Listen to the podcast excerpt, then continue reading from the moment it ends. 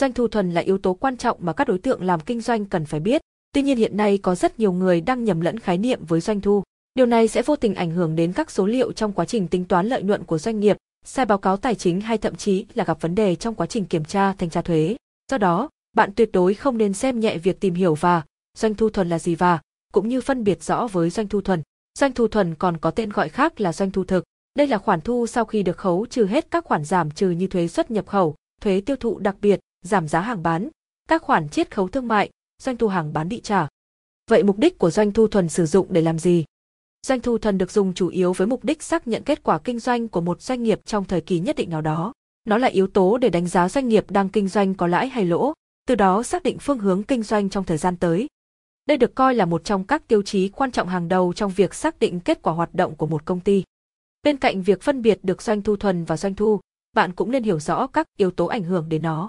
Yếu tố thứ nhất, sản phẩm hàng hóa và chất lượng dịch vụ, mẫu mã, khả năng thỏa mãn nhu cầu thị trường hoặc kiểu dáng là các yếu tố xác định chất lượng của một sản phẩm và chất lượng sẽ quyết định giá cả hàng hóa, dịch vụ. Vì vậy chúng sẽ có tác động lớn đến khả năng tiêu thụ sản phẩm của một doanh nghiệp. Nếu sản phẩm đáp ứng được nhu cầu sẽ được bán ra với giá cao và ngược lại.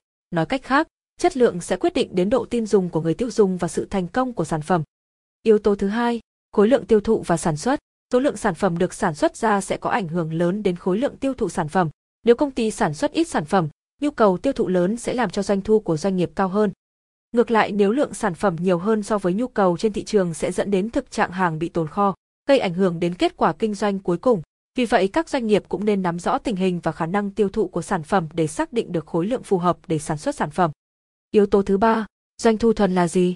Mối quan hệ với giá sản phẩm. Yếu tố giá bán sản phẩm ảnh hưởng lớn đến doanh thu thuần. Trong trường hợp các yếu tố khác không đổi thì giá cả dịch vụ, hàng hóa sẽ tăng, nhưng nếu giá tăng thì khối lượng tiêu thụ của sản phẩm sẽ giảm và ngược lại. Đối với những người làm kinh doanh thì đây là yếu tố rất quan trọng.